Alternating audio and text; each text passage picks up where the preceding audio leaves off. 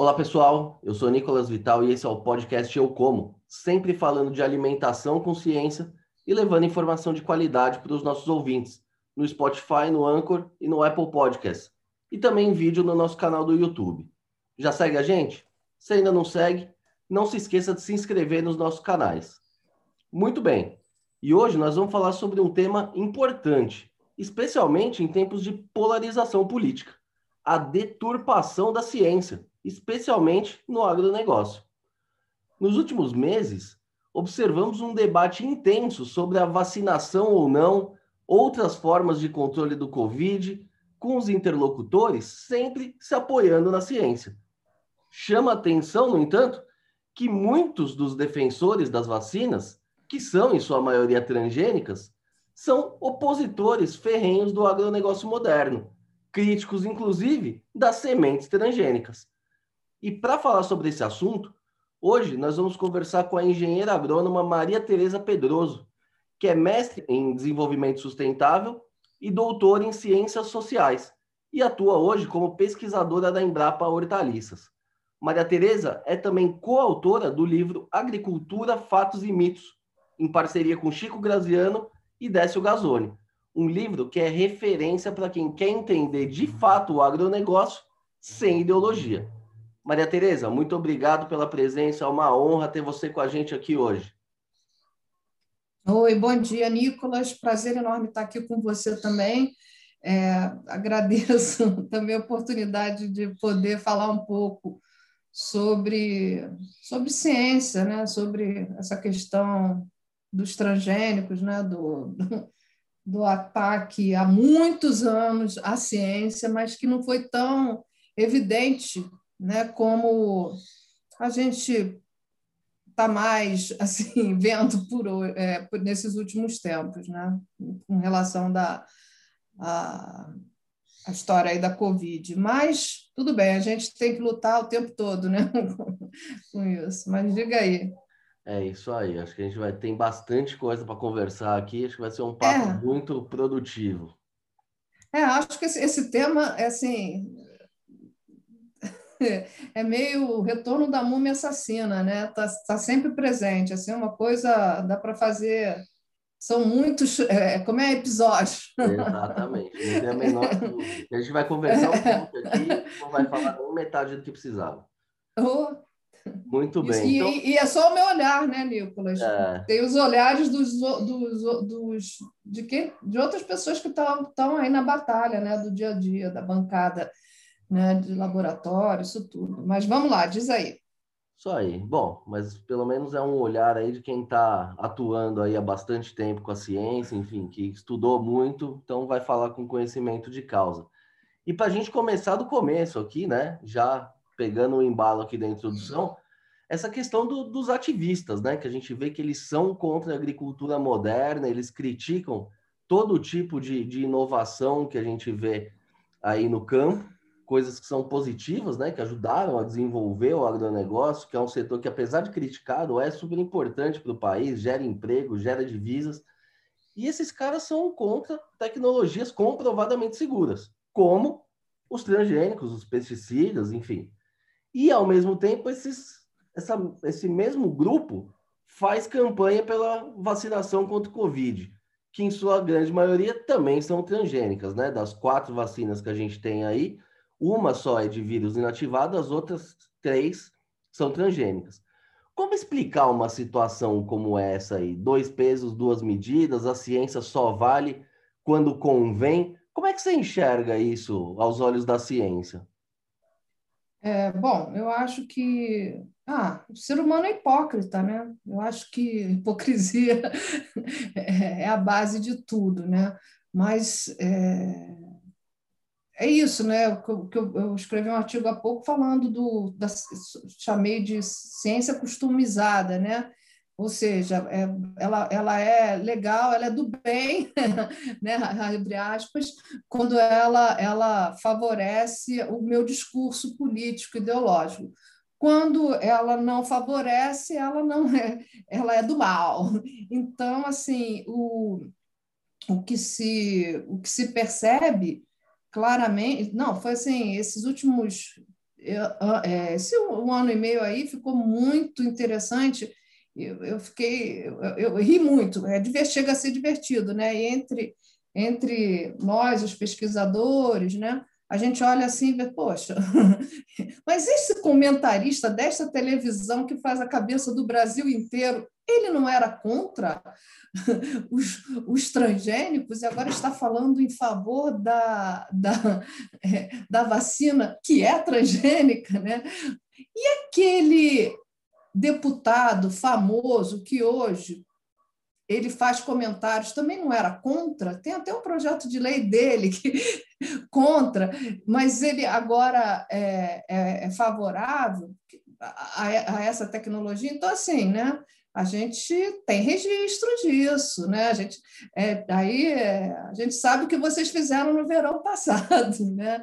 Então, é, o que, que explica isso? Explica, para mim, é é, a única palavra que eu vejo é hipocrisia, mas é, é isso aí, vendo você aí com esse programa, né? A gente está esse momento aí de enfoque à ciência, começa a achar que que é possível a gente jogar luzes tanto na no obscurantismo como nessas posturas hipócritas. Eu acho que a gente tem que é, que fazer isso sim, viu? Por isso te dou os parabéns por, por, pelo, por esse, esse teu trabalho, muito lindo, viu, Nicolas? Tá? Totalmente parabéns. É, muito bom. aí as palavras.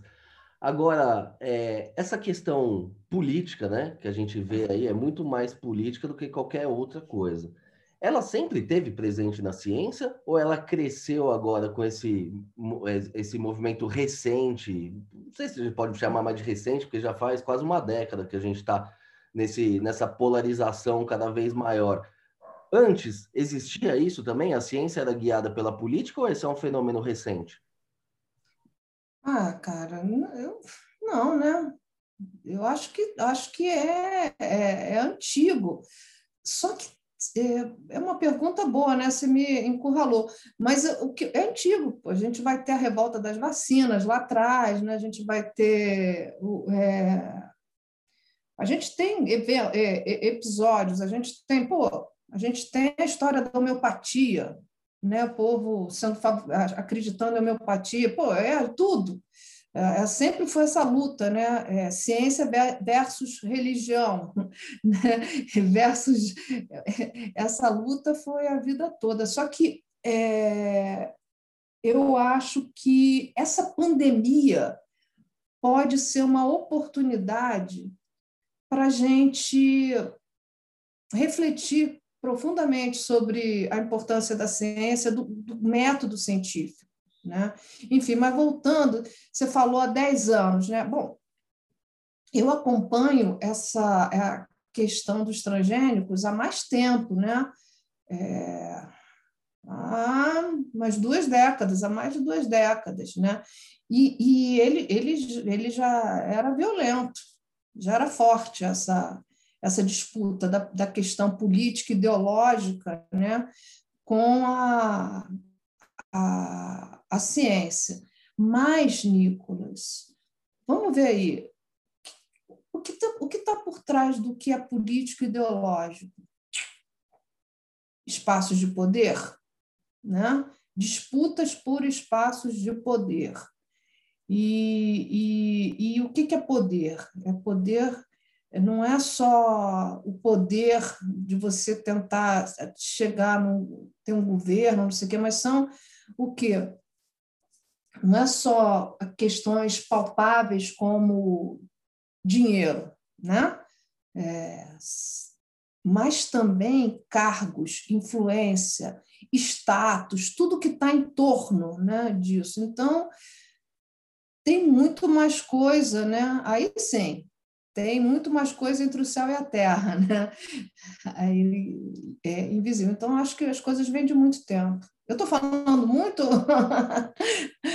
Você quer respostas mais objetivas? Eu... Não, a ideia é explorar mesmo a fundo aí essas questões aí, é. pode tomar o tempo que que acharam. Uhum. Então, essa, essa disputa é antiga. eu posso entrar um pouco na história do, de como aconteceu o, é, esse tema aí, porque eu estudei, na minha tese de doutorado, eu estudei o caminho institucional pelo qual o feijão transgênico, que foi recentemente tá, chegou às prateleiras dos supermercados, ainda não em todo o Brasil, infelizmente, mas espero que em breve o povo brasileiro tenha acesso a esse feijão. Mas eu, o que, que eu fiz? Eu estudei o caminho institucional desse, desse feijão. Então, assim, é... E como é que foi? É, eu, eu, trouxe, eu trouxe isso para a tese, tem alguns artigos que eu, que eu já escrevi, artigos de, de opinião e artigos científicos, tá? Porque essa como... é justamente a minha próxima pergunta aqui para a gente ir na prática. Como é que essas questões uhum. impactam na, na, vida das pessoas? Porque esse caso do feijão transgênico da Embrapa, ele é emblemático. Porque a gente tem aí uma tecnologia que pode ajudar a melhorar o, o, feijão, aumentar a oferta de feijão, com isso reduzir o preço do feijão, que é um alimento que é base da alimentação uhum. do brasileiro. E por questões meramente ideológicas, porque ele é comprovadamente seguro, ele está aí há 10 anos sem ir ao mercado. Então, uhum. Então, quem está pagando essa conta é o consumidor. Então, uhum, como é que o bastidor disso? Por que, que demorou tanto para ele emplacar? Tá, mas antes de eu entrar nessa história, eu vou só fazer um comentário. Essa, a gente fala desse é, por questões ideológicas, mas o que, que tem por trás da ideologia? Quais são os interesses? Né? Eu, eu, é, a gente não sabe é, isso aí, é, sabe, a gente passa a acreditar em, na existência de fantasmas, apesar da gente estar falando aqui de, vamos voltar assim, fantasmas entre aspas, né? Porque que ideologia é essa? O que, que tem por trás? Quais são os interesses políticos e econômicos? Né? A gente não sabe. Isso aí é, é um mistério. Isso é um mistério. Isso é um mistério que a gente tem hipóteses, mas. Mas o fato é que, dependendo do momento e do interesse e da religião política do cara, ele acredita na ciência ou não acredita na ciência. Então não é a igreja que Isso. mais, é o, é o político de estimação. Sim, sim. É, é, é a, a crença na ciência é, por oportunidade. Ele usa a ciência só para validar o pensamento dele. Exatamente, isso aí é, é, é tão óbvio, né? tão é, cari... chega a ser caricato, né? de tão, tão ridículo. O que me assusta é que tanto, quantas pessoas fazem isso e quanto pior, quantos seguem isso, né? acreditam nessas nessas pseudo-celebridades, aliás, influencers, né? enfim, é, mas é, é, é, caricato, é algo assim de um ridículo, né? A pessoa, enfim, mas é, é, é, isso. E o método científico ele é, ele não é mágico. O cientista não é mágico, né? Ele, o método científico ele obriga o cientista a ser justamente humilde diante das. Ele te, levanta uma hipótese, mas ele é obrigado a, a, a, passar pelo método científico, né? E não. É muito mais fácil você ter ideologia, né? falar, esbravejar, do que você submeter as hipóteses ao método, né? Enfim, é isso. isso é e bem calceiga, né? E hoje o que a gente vê, você acabou de citar aí a questão do, dos artistas, influenciadores. Esses caras, eles, enfim, eles não entendem nada de ciência, eles nunca pesquisaram nada, eles, eles repetem simplesmente o que passam para eles.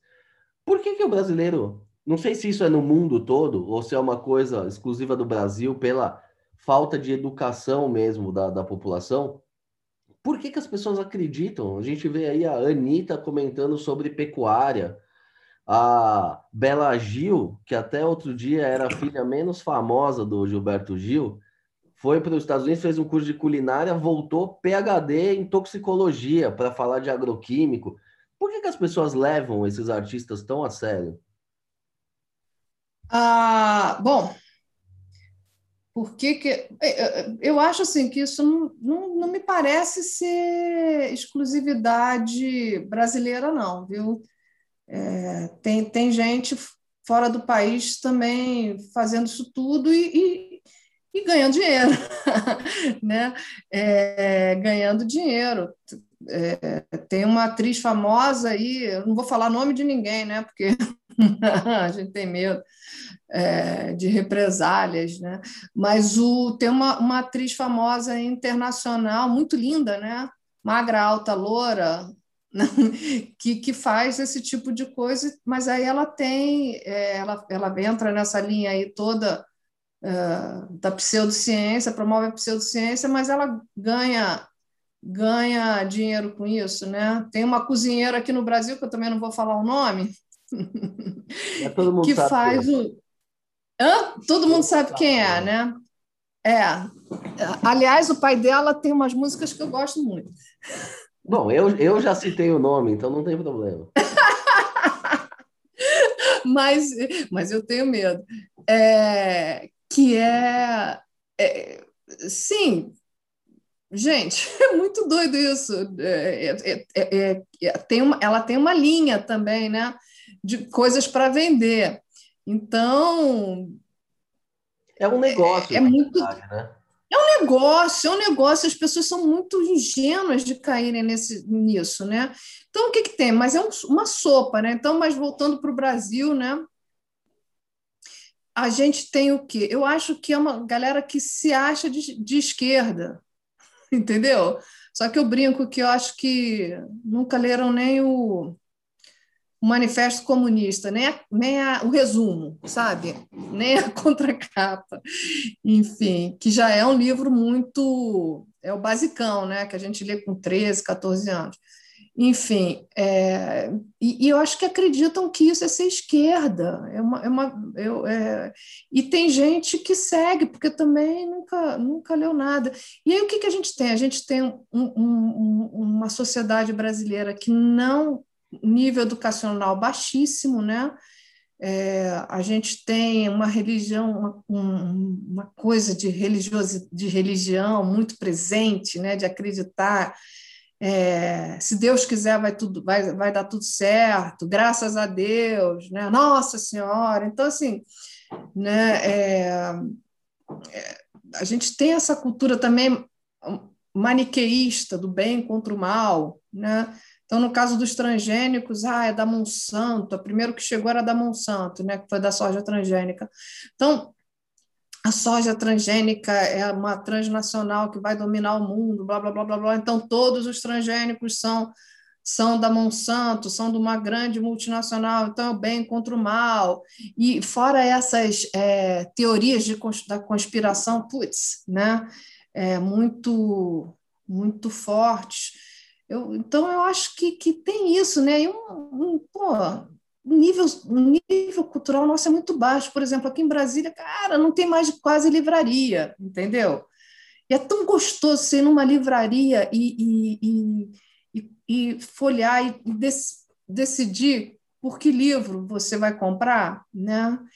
Enfim, é, a gente tem muita farmácia aberta, muita loja de roupa, todo mundo comprando sapato, galera comprando um monte de sapato e comprando muito pouco livro, né? Então, acho que é isso, é uma coisa. Vende, e vende, vende, esse tipo de coisa vende. Aí, quando agora a gente passa a ter essa história toda de Instagram, de. É tudo isso de internet, isso aí parece que, que aumentou né, essa, essa penetração. Agora tem uma outra coisa, né, Nicolas? Eu sou, eu, eu, eu, eu sou, eu sou a pior cozinheira do mundo. Né? Eu disputo com a minha irmã. Eu não vou para a cozinha, entendeu? Assim, claro, eu sou obrigada a ir para a cozinha, mas eu não me arriscaria a fazer um programa de culinária. É, eu sou totalmente desafinada né? É, se eu fosse ganhar dinheiro com isso, dançaria. Agora, tem também uma questão por trás disso. Por que, que não é fiscalizado esse tipo de, de, de questão? Por que, que, no caso da medicina, se eu for atendida por um suposto médico que não tem o CRM, por que, que ele fica, ele pode, ele é punido? Né? Um professor de educação física que não, é, não tem a graduação, não sei o quê, é punido. Engenheiro, o engenheiro tem que ter o CREA lá para o RT. Né? Que parada é essa de, desse, dessa galera ficar falando, dando opinião assim? Eu acho muito. Cadê, cadê o. Sabe, assim, beleza eu posso falar sobre qualquer coisa, mas será que a gente não deveria questionar um pouco isso? Não sei, posso estar muito equivocada, mas eu acho que, sei lá, pelo menos uma, uma, uma posição dos conselhos, sabe? Eu pago, apesar de eu não, não, eu, eu não mexer.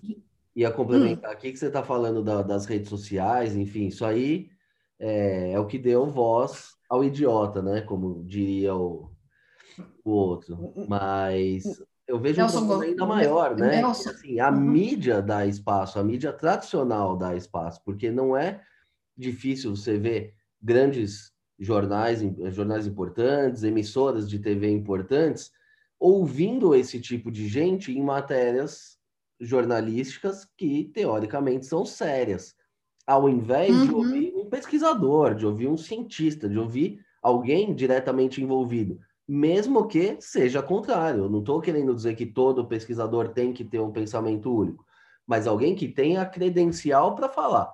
Não assim, ela Sim. é um sucesso internacional na música, ela tem direito de comentar aqui. E é o que a gente vê hoje. Então aí eu te pergunto, uhum. qual é o uhum. papel da mídia também nisso, né? Em selecionar melhor. Vocês aí na Embrapa, você sente que vocês são bem usados, vamos dizer assim, pela mídia? Ah, eu acho que acho que nesse caso não, eu acho que mais assim, né, convencionalzão, né? Mas ah, eu preferia não tratar enquanto pesquisadora da Embrapa esse tema. Eu prefiro Sim. tratar enquanto livre pensadora. Com certeza. Esse tema também, entendeu? Então vamos lá, como livre pensadora, como é que você enxerga? Prefiro, para termos mais cuidados. Né? Todo cuidado é pouco nesse, nesse tema. Mas, é, enfim, eu, o que eu estava falando antes lá, né, minha linha de raciocínio sobre. É, a gente estava falando sobre agricultura mais sustentável possível. Isso é muito importante. Né? Veja bem, Nicolas, é, a gente está nesse caminho. Tanto é que a, a, o aumento da produtividade dos alimentos no Brasil e no mundo, é, cada vez mais você vai ter o fator tecnologia como maior condicionante para a produtividade. Então, inclusive, nem cabe muito mais a gente falar latifúndio, é, grande, pequeno, né, produtor, porque, por exemplo, na área de hortaliças, é, você pode até ter uma área pequena, mas com altíssima tecnologia. Hoje a gente está começando a ter fazendas é, verticais, indoors, né? Porque o que, que tem aí? É a, é a, é a, é o fator tecnologia. Então, como negar isso? Aí eu vou trazer um exemplo também de hortaliças que eu acho fantástico, assim, paradigmático, que é o seguinte: é, década de 70, final de 60, começo de 70, quando a Embrapa é, surge, você vai ter, você tem oferta de hortaliças no Brasil, mas é, quase todas são plantadas em áreas é, mais frias, né? mais na serra né? e, e no inverno. Enfim, Aí eu tenho a cenoura. A cenoura é um alimento é, extremamente importante para a dieta, né? E nutritiva, né? Aquilo tudo. Enfim, aí você tem um, como ela, ela era plantada só no inverno e em regiões mais frias, ela tem um, como é que se fala, uma variação de preço ao longo do ano muito grande. Então, o que, que acontece? Como diminuir essa variação? Como passar a. a porque era um alimento de, de, de, da elite, Nicolas. Era um alimento da elite. Só que é um alimento importantíssimo, importantíssimo. Então, o que, que, que foi feito? A Embrapa, como empresa pública, que que ele, que, o que, que fez? É, ela já tinha capacitado os, os jovens recém-formados né, nos Estados Unidos, por exemplo, para aprender a fazer melhoramento vegetal, melhoramento genético, que é aquele convencional, tá? Vamos, vamos deixar bem claro.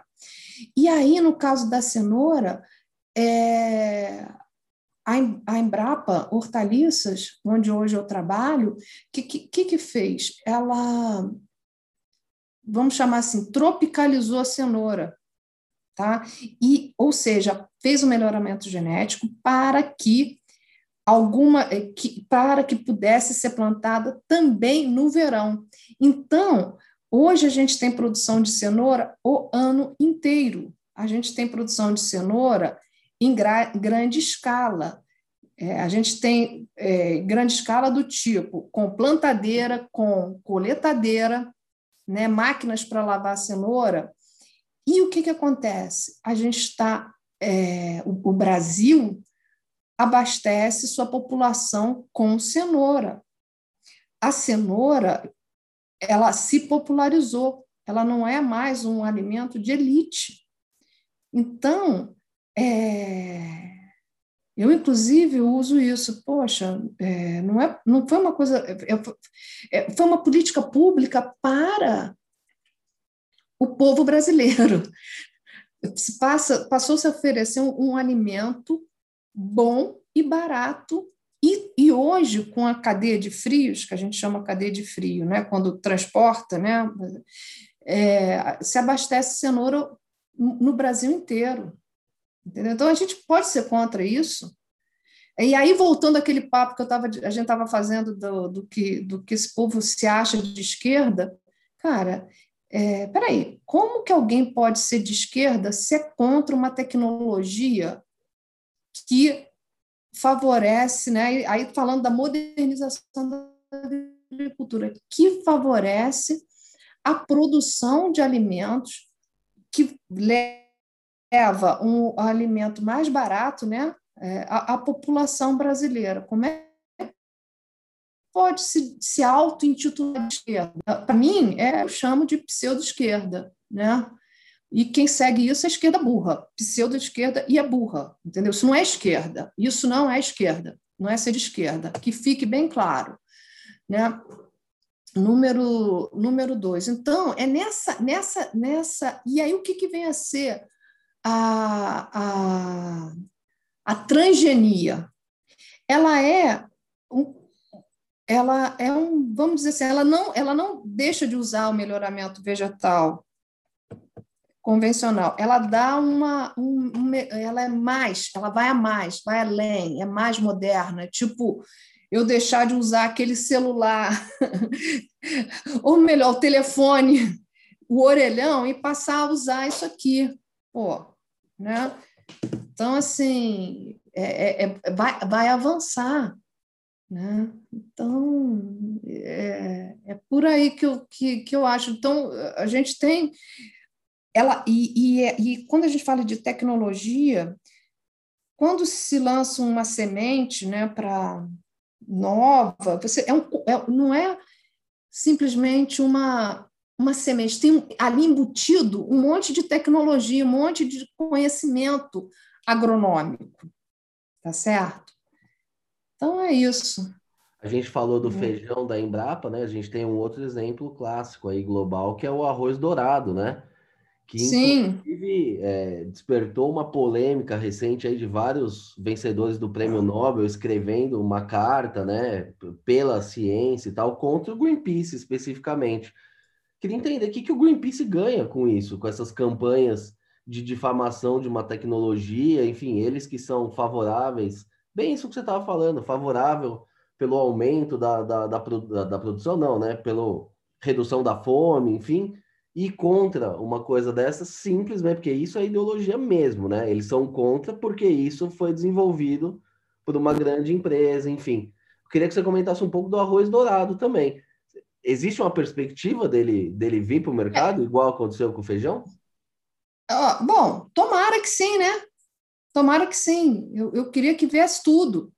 É, espero que venha o salmão, venha para o Brasil, né? pelo menos a comercialização. Né? É, porque, olha só, eu outro dia eu comprei um pedaço de salmão.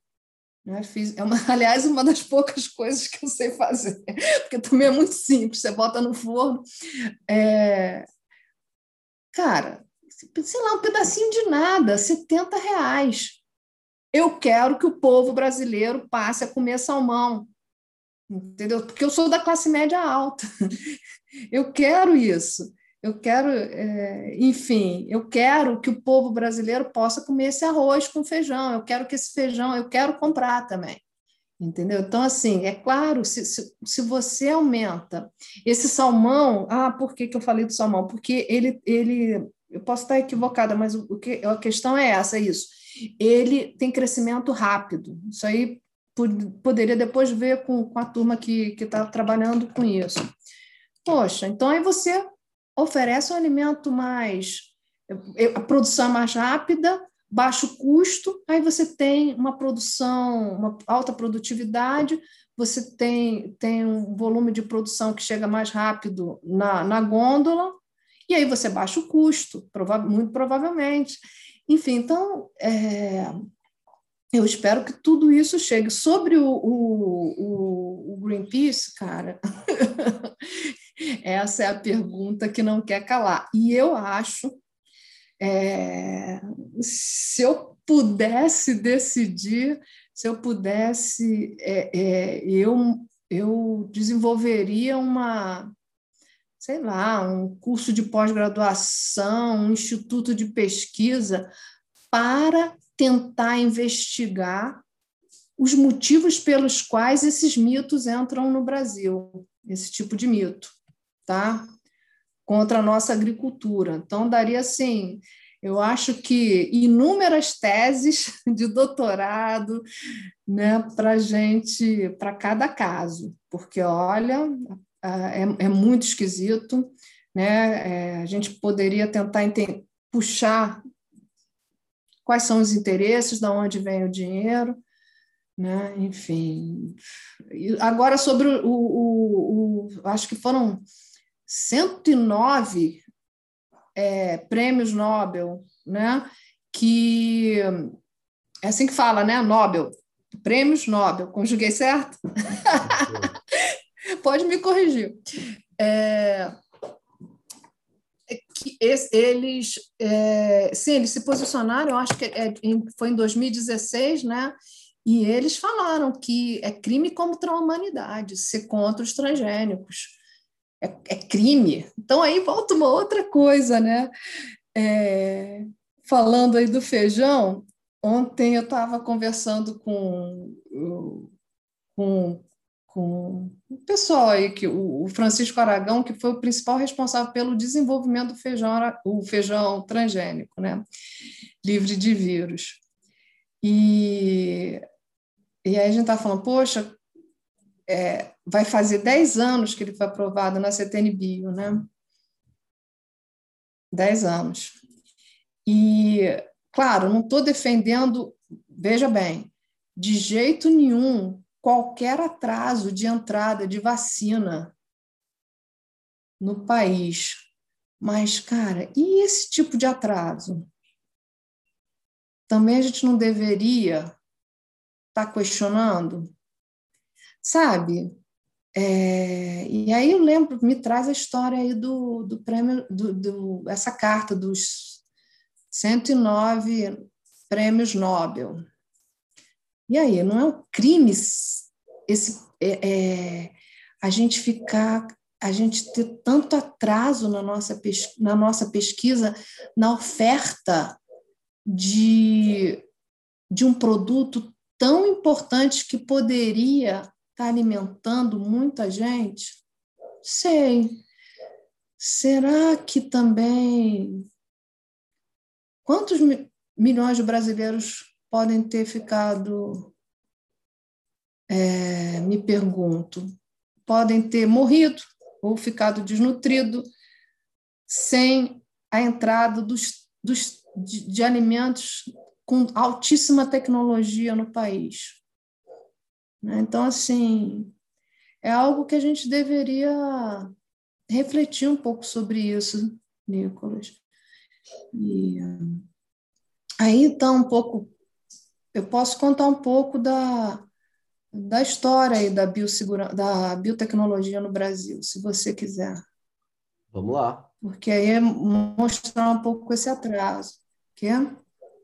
Vamos lá, então. Como é, como é que foi? Como é que se desenvolveu essa história Posso? do Brasil? Claro, com certeza. Eu estava lá contando para você que teve, a gente teve toda essa a primeira geração de pesquisadores, assim, principalmente da Embrapa, é, e a universidade também, foi para os Estados Unidos para estudar melhoramento, da universidades e melhoramento genético convencional. Aí talvez uma segunda geração, né, uma galera que está hoje com 55, 60 anos, né, 50, 60, ela, foi, ela, ela começa a estudar a, a, a biotecnologia, tá? E aí traz a biotecnologia para o país. Universidade, Embrapa, institutos de pesquisa, beleza. Né? E aí o que, que acontece? É, já existia a lei de biossegurança, desde, se eu não estou enganada, mas pelo menos do governo Fernando Henrique, eu acho que está isso no, no livro do Mitos. Tá? Aí tentou-se entrar com a soja, é, é, quando entrar, não, vamos dizer, é, autorização pela CTN-Bio da soja transgênica. Né? Isso, agora eu não me lembro o ano exatamente, mas final da década de 90, e começo do, dos anos, entre final da década, na virada do século, por ali. Aí o que, que acontece? Se eu não estou enganada, pode ter sido o Greenpeace e uma outra ONG, tá? Tem, isso tudo está por escrito. Eles, eles entraram com uma ação contra essa decisão da CTN Bio argumentando que precisava fazer EIA-RIMA. Tá? Porque o, tinha uma decisão do CONAMA, Conselho Nacional de Meio Ambiente, que tratava disso. Beleza. Aí a soja ficou ilegal, não podia plantar. Só que os Los Hermanos, nossos amigos argentinos, podiam plantar. E lá no Rio Grande do Sul, a gente tem fronteira com com, com, com a Argentina, produtores que têm terra de um lado e de outro, são vizinhos, são. Aí eles começaram a experimentar aquela coisa de, de ó, oh, toma aqui essa soja, né?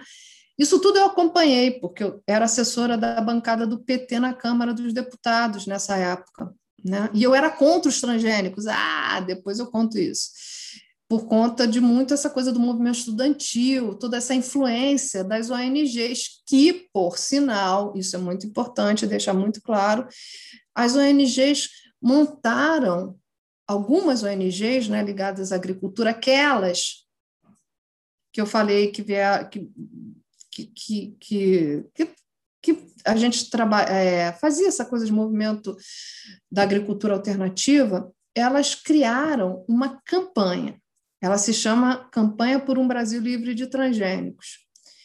E essa campanha, ela dura até hoje, tá?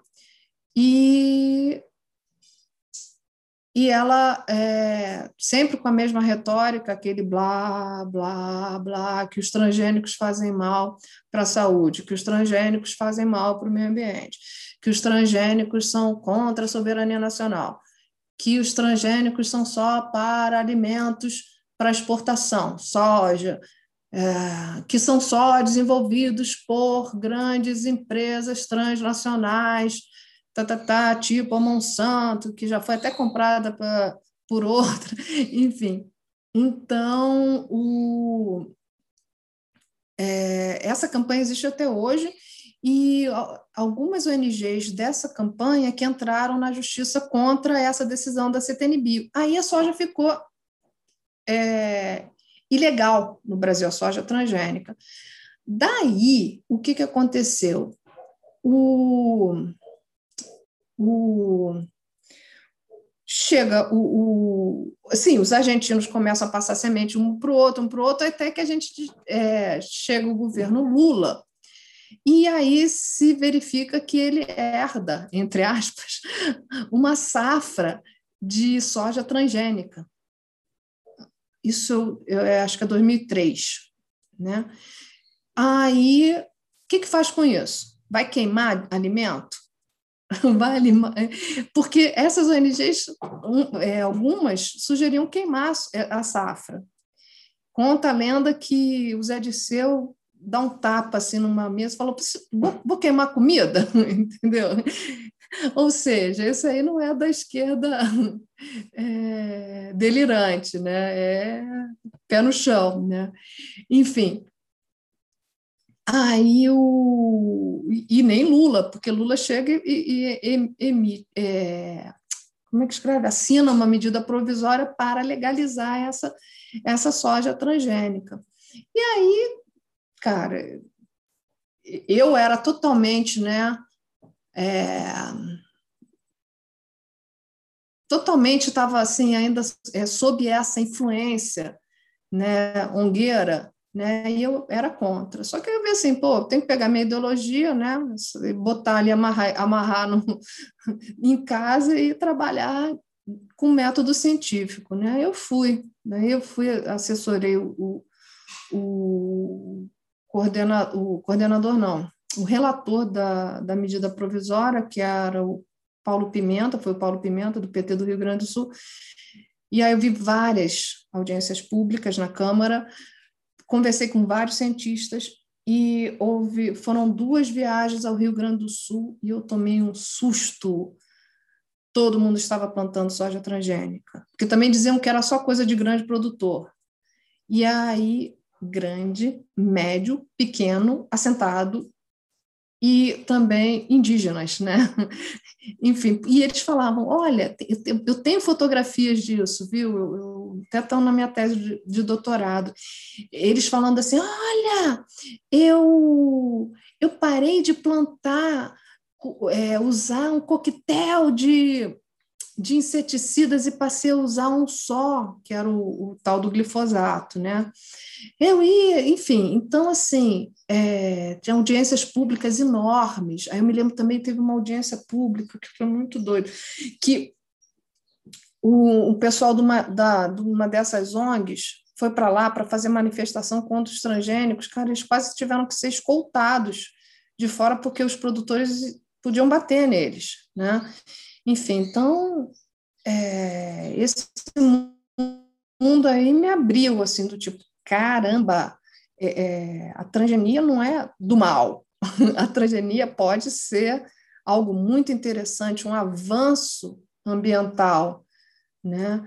É, mas, assim, tem até um estudo, viu, Nicolas, eu teria que procurar, que fala que quanto foi feito um estudo, eu não me lembro mais por quem, quando, como, né, dizendo que quanto mais se é contra os transgênicos, menos se sabe de fato. Né?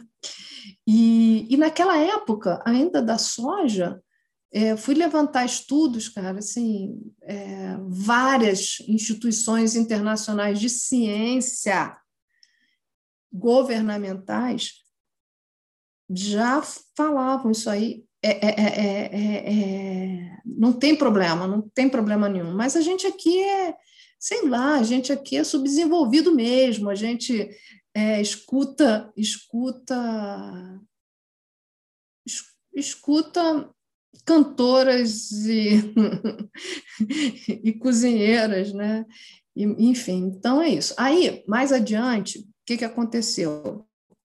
Tinha como tinha esse problema, foram feitas duas medidas provisórias para regularizar só a, a, a, aquelas safras, porque estavam lá, ia fazer o quê? Como disse, vai queimar comida, né? vai, comer, vai queimar é, é, é, divisas né? que a gente precisa, né? enfim. É, eles diziam também que não tinha como exportar, que a China não queria.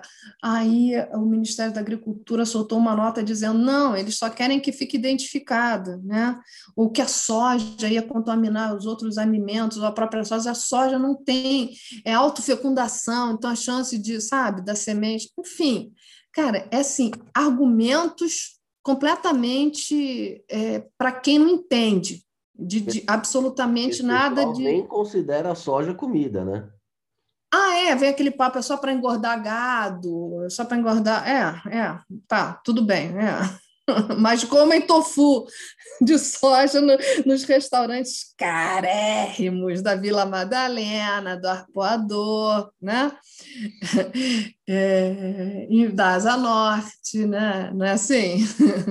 Enfim, mas vamos lá. É, aí o onde eu estava. Sim, aí como tinha essa sobreposição de leis, Nicolas, né, que, que, que, que acabou da lei de biossegurança, leis não, é, não é leis, deixa eu falar, tinha um problema de, de, entre leis, né, conflitantes institucionais, da, é, que, que, que uma do CONAMA exigindo EIA RIMA para produção para autorização da, da soja é, da soja da Monsanto aí RR, isso, pode, RR isso poderia dar outros problemas né? Entre outras coisas né o entre outras questões aí o Lula é, enviou um outro projeto de um, aí um projeto de lei para limpar essa essa sobreposição, para botar, vamos dizer aí, abre aspas, ordem na casa, uma lei mais é, organizada, mais. Né? Enfim, é, que aí seria a nova lei de biossegurança. Aí, nesse momento também, aí disputa enorme, inclusive dentro do PT, séria, porque você tinha, assim, de um lado, Marina e, se eu não me engano, era o Miguel Rosseto contra, né? E Roberto Rodrigues a favor, né? E, e, e Casa Civil a favor, enfim, aí e o PT, o, o PT internamente, sim, dividido com relação a isso.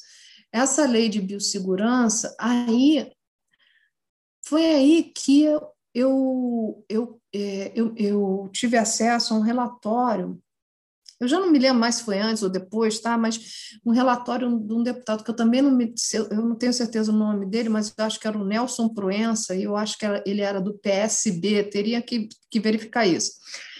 Ele, eu tenho tudo registrado.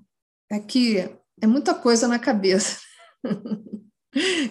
E, e, eu não sou só pesquisadora, eu sou mãe, mulher, entendeu? enfim é, dona de casa também, enfim.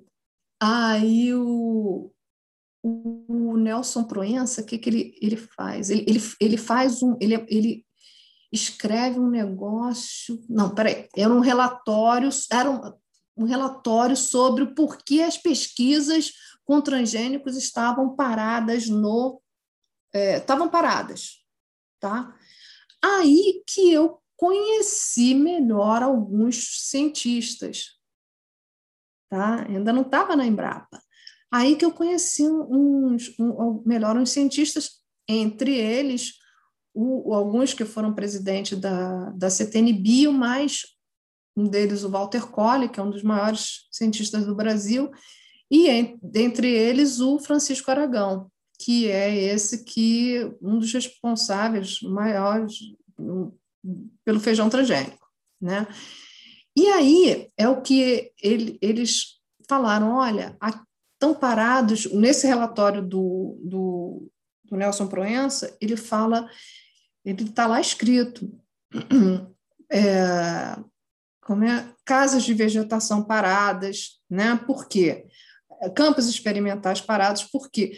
Porque para fazer a pesquisa, como é que é a pesquisa? Faz primeiro etapa, laboratório, segunda, casa de vegetação, terceiro, campo experimental.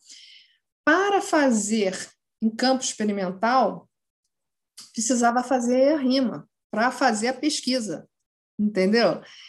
E, eles, os pesquisadores, chamavam isso, e, e, um monte de. Imagina, mesmo e a rima que talvez você tivesse que fazer para uma usina hidrelétrica. Entendeu? Então, seria o que se chama de. Eles chamavam de o caminho do inferno. E isso acaba. Isso aí também, né, o Nicolas, acaba desestimulando muita gente. É, né? Você, você tem esse prejuízo também, que isso aí não está contabilizado. Quantas pessoas não, lar, não, é, não largaram? Quantos jovens cientistas não largaram? Quantos a gente não perdeu para fora? Entendeu? Não é só porque não tem bolsa. Tem todo um emaranhado é, institucional né, que expulsa também o, o, o pesquisador, né? Então, e, e aí, por falar na palavra institucional, que, que é o, é a abordagem teórica que eu usei na minha tese de doutorado, o que, que são instituições? E aí tem a ver com o que a gente estava falando. Elas podem ser formais, como leis, normas, regras, isso aqui, mas também informais, que é o quê? Cultura, moda, moda, mitos, ideologia, religiosidade, entendeu? Que vai influenciando, né? É, é, as, as, as, as, as leis, né? As leis, as regras. Então, então a gente, então existia esse cenário, o cenário era esse. Uma, uma lei é, conflitante, uma legislação conflitante entre ambiental e, bio, e da biotecnologia, a, a pesquisa parada, e aí foi. Uh, e o feijão estava lá também, parado. Então, ele não está parado de 2011 para cá, quando foi aprovado na CTN Bio. Ele, é, ele teve várias dificuldades desde que foi. É, desde, que ele, desde que ele começou lá atrás, lá ainda no, para sair do, da estufa para, o, para o, o campo experimental. Eu tenho isso detalhado na minha tese de doutorado. Né? E, inclusive, na minha tese de doutorado, eu, eu para como é, para comparar, eu comparei com para, para entender melhor o caso do, do, do, feijão, eu fiz uma comparação, porque comparação é muito legal, porque você passa a estranhar aquilo que é normal para a gente, né? Mesma coisa quando a gente viaja, a gente fala assim, pô, aqui ninguém joga lixo na rua, né? Essas coisas, né? É, aqui, sei lá, as pessoas não dão bom dia, como a gente dá, não sorri, enfim. Mas eu comparei com feijão porque o, feijão transgênico eu comparei com mamão papaya, porque o mamão papaya é um papaya do Havaí. Ambos são resistentes a, a vírus, outros vírus, tá? Mas há vírus.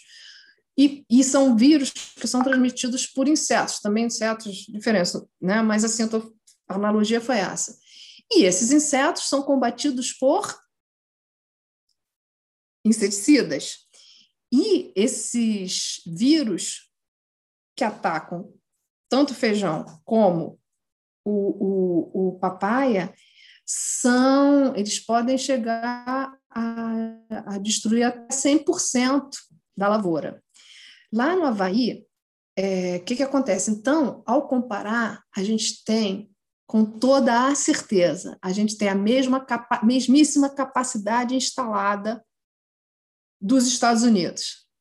Lá foram as universidades aqui em Brapa. A gente tem o mesmo capacidade instalada é o quê? É, laboratórios, campos experimentais e gente capacitada cabeças. Então a gente está, igual. Beleza? Só que lá o, o papaya, ele foi desenvolvido, já pôde experimentar no campo junto aos produtores, né? E imediatamente, assim que viu que estava estava legal, ele foi a, ele, ele, ele tem uma outra forma de, de nos Estados Unidos de avaliar a, a, a, o transgênico e uma visão muito mais pragmática, né? Simplesmente rapidinho, né? Na mesma época, no mesmo espaço de tempo, foi desenvolvido o mamão papaya e o feijão. No entanto, rapidinho o, o, o feijão papai pôde ser experimentado nos, nas áreas dos produtores e entregue para os produtores utilizarem. Salvou a produção de mamão paia no, no, no Havaí. E é uma economia, é, e é fortíssima, é importantíssimo o papai no Havaí, abastece os Estados Unidos, exporta para o Canadá, exporta para o Japão, e aqui a coisa ficou parada, mas não há muito tempo. Né? Então, foram várias etapas. Isso, isso eu, eu fiz uma tabela comparativa. Enfim, então, voltando lá para a lei de, de, da, da biossegurança. Então, a gente está em 2005, só lá, depois que a lei foi aprovada, a nova lei de biossegurança, cujo relator foi o Aldo Rebelo, o primeiro, o porque acho que depois ele passa para alguém, não sei, é que essa questão foi é, resolvida. No entanto, houve ainda mu foi muita pressão, porque eu, eu, eu, o Aldo me pediu para ajudá-lo, né, ainda que eu tivesse no, PC, no PT, eu, eu, eu ajudei ele, né, a gente, é, a, a, a, discutir, ler algumas coisas, né, a, a conversar, papapá. Pá, pá. Eu, eu, eu participei das audiências públicas todas, e, e uma coisa interessantíssima é, é que tem, as ONGs, algumas ONGs, né, quando eu falo as ONGs, são é, é esse, essa, essa turma que é contra, também foi contra, é, queria, queria que mantivesse aquele, abre aspas, caminho do inferno, para os pesquisadores. Então, quando você me pergunta o que, que o Greenpeace ganha com isso, eu não sei. Eu não sei. Eu não sei. Mas, sabe aquela coisa? Eu e vários, várias pessoas que, que pensam sobre isso, que discutem, principalmente é, os, os, produtores, todo mundo pergunta, o que, que eles ganham com isso? A gente a gente tem hipóteses, né? Quem são eles? Para enfim, mas fica, fica, fica um mistério aí a, a ser a ser desvendado. Engraçado que mesmo o fundador do Greenpeace também hoje é um crítico do Greenpeace, né? Sim, verdade, verdade, verdade. O, o, o, o quanto desvirtuou o caminho inicial deles. É, eu lembro do Greenpeace, é, na, nossa, em 92, lá na, na, na Eco 92, uma coisa assim, na, deu até vontade, ah, vou entrar para esse movimento, mas é, não sei o que, que acontece, né? Eles vendem essa é. imagem boazinha, mas na verdade eles estão mais interessados mesmo em criar grandes situações para arrecadar a doação. Eles têm que se mostrar é, necessários, né, para que a, a, máquina deles gire ali, né? Então, a minha teoria é essa, que eles criam problemas para vender as soluções e eles são os menos interessados em resolver a situação, porque se eles resolverem a situação, eles perdem a, a função de ser. Então, hum. essa é também, é só uma teoria, não estou fazendo crítica nenhuma, mas faz todo sentido.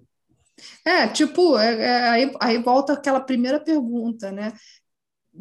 É, sempre foi assim, bom, eu, eu, eu é, a religião é, se pagava para ter um espaço no céu, né? Não é não? para não ir para o inferno. Peca aqui, paga ali, paga e aí resolve. Então é uma coisa assim, né? Você, eu acho que são novas religiões, eu não sei, sabe? É, porque talvez seja mais charmoso estar tá é mais em fashion, entendeu? Você. É o tal do politicamente correto, né? Você tem que estar alinhado, senão você é, é um problema para a sociedade. E é, por falar. O cientificamente correto é o, o, cientificamente correto, né? É, por falar nisso, é, isso me lembrou é, quando eu estava te contando lá, né, na época de movimento estudantil, eu, tipo, eu fui militante de movimento estudantil, não sei o quê. Quando eu, Nicolas, quando eu escrevi o primeiro relatório dizendo, olha, essa soja tem que ser aprovada, quando eu concordei, eu vi assim, cara, eu joguei a ideologia para o lado, fui estudar, simplesmente, cara, eu fui para o paredão, paredão total. Eles fazem com meus ex-amigos me, me ex-amigos mesmo, porque eu, olha, eles, o mínimo que eles fizeram foi dizer que eu ganhava dinheiro da Monsanto, que eu, eu mulher, né, e, e bem mais jovem, né? É, o mínimo que disseram foi que eu ganhava dinheiro da Monsanto, e quando você é mulher, você é logo amante de vários, né? Ele já vem com esse papo. Queimar, ah, uma vez também fizeram uma festa de Réveillon e fizeram umas fogueiras, uma fogueira assim, tipo, vamos queimar tudo de ruim do ano passado. Aí jogaram, botaram um papelzinho com meu nome, né? E queimaram, fotografaram e mandaram né? para mim. Fofos, né? É uma galera assim, tô quase todos pendurados em ONGs, né? Enfim, é um pessoal muito que dá para conversar, né? Dá para ter aquela conversa assim. E eles fizeram isso com muita gente, muito ataque a todo mundo. É, os maiores cientistas do Brasil foram atacados, tentaram processar, os, os, os, os parlamentares é, sérios, é, preocupados com a ciência, foram atacados. É, quer ver, Cândido Vacareza é, foi um dos caras que mais se, se, é, se posicionou pela, pela transgenia do PT foi atacado de tudo quanto foi forma. É uma coisa muito doida isso. A gente vai para o paredão dessa galera, entendeu? É assim, é, é, um horror. E isso, assim, causa. As pessoas ficam com medo, né? Hoje, assim, hoje, pô, não sou mais criança, né? Isso foi, tem 20 anos, mas eu, antes do, do eu. Mas agora sim, a gente cria uma casca do, grossa, né? E cada vez mais eu estou vendo isso, né? É, gente fina, como é que é? é eu, eu, vejo é, é, gente fina, bonita e sincera, né? Daquela música do Lulu Santos, né? A gente está, né? Eu quero isso. Por outro lado, eu ganhei grandes amigos, né? É, me casei com o maior cientista social do, é, do, do, rural brasileiro, que também. e, putz, dizem que ele ganha dinheiro disso, daquilo, cara. Todo, ele todo é mundo que vai contra o, esse senso comum ganha dinheiro, né? É ganha dinheiro, pô, cara! Putz, a gente assim, cara, olha, é muito doido isso, é muito, é muita, é muito, é muito assim, sabe? Eu até escrevi um, um, um, um artigo falando assim, parece o desenho do Scooby-Doo, sabe? Lembra do Scooby-Doo, assim, que tinha sempre uma teoria da eles revelam a teoria. Porra, são uns negócios assim, muito viagem. Então, voltando lá para a primeira pergunta, muito oportunismo, muita é, é, auto. Como é que eu posso dizer? Muito. Uma forma de. É, não se libertar, também tem isso. Tem uma galera que não se liberta, não se liberta, não vai para o não, não, não se liberta, um auto-engano, entendeu? E precisa se manter naquele grupo para continuar tendo amigos, para continuar. Que também não aceitam se é, mudar de opinião. Uhum. Mudar de opinião. Qual o problema, cara? É muito bom. A vida é, é sabe, é a gente olhar e, e poder olhar a vida. E tem isso, né? Aí volta de novo religião, religião se eu for bom, se eu for ecológico, entre aspas, né, se, se politicamente correto, eu vou eu vou estar salvo de alguma coisa. Então, eu acho que, é, sei lá, acho que eu tinha vontade de. Eu estava falando hoje para o meu marido, pô, se eu pudesse, eu faria um pós-doc, assim, tentando entender é, mais, assim, a, a, a, psique dessa galera, sabe? É uma coisa, assim, mais de psicologia, que eu adoro também. Enfim, mais do que... Para entender esse pessoal, porque é difícil. É, porque não é só uma coisa política, porque ideológica e oportunista, mas eu acho que é uma coisa assim cara, eu não sei, uma insegurança que você precisa se agarrar a um Deus, a uma, a uma religião, um pensamento já direcionado, organizado. Você não pode ter pensamento próprio, porque uma, é, é claro que tem toda tem os interesses comerciais, econômicos e blá blá blá blá, mas por que tanta gente segue? É o espírito religioso, né, que não, não consegue olhar de forma crítica, enfim. Bom? É isso aí. Maria Tereza. É quase caricato. Tá, tá muito boa aqui, mas a gente já tá chegando ao fim aqui do nosso tempo. Mas Legal. Eu, mais uma vez aí agradecer a tua presença aí, toda uhum. a aula aí que você deu pra gente, esse conhecimento, né, que você está ajudando a transferir aqui para os nossos ouvintes. Então, fica aí o agradecimento mais uma vez e já o convite para a gente fazer uma segunda rodada. Legal, eu, eu, eu, eu fico muito feliz de, de saber que tem, tem gente aí com esse gás e usando esta tecnologia de uma forma muito legal, viu? É, muito bom, viu? Vamos, tamo, tamo junto. E eu quero teu livro, eu quero teu livro, por favor, eu quero teu livro. Mandarei. Que, quando eu jogo no Google, o, o, o, nosso vem junto, eu não sei, eu, eu, eu não sei porquê, não, não entendo nada disso, mas eu quero, eu quero teu livro e, e vamos dialogando, tá? Então, Maria Tereza, muito obrigado mais uma vez. Muito bem, pessoal. Essa edição do podcast Eu Como vai ficando por aqui. Se gostou da entrevista, não se esqueça de seguir os nossos canais no YouTube, no Spotify ou da sua plataforma de streaming favorita. Aproveite e siga a gente também no Facebook e no Instagram. Lembrando que esse podcast tem o patrocínio da Crop Life Brasil e volta com a sua programação normal na próxima terça-feira. Por hoje é isso e até a próxima.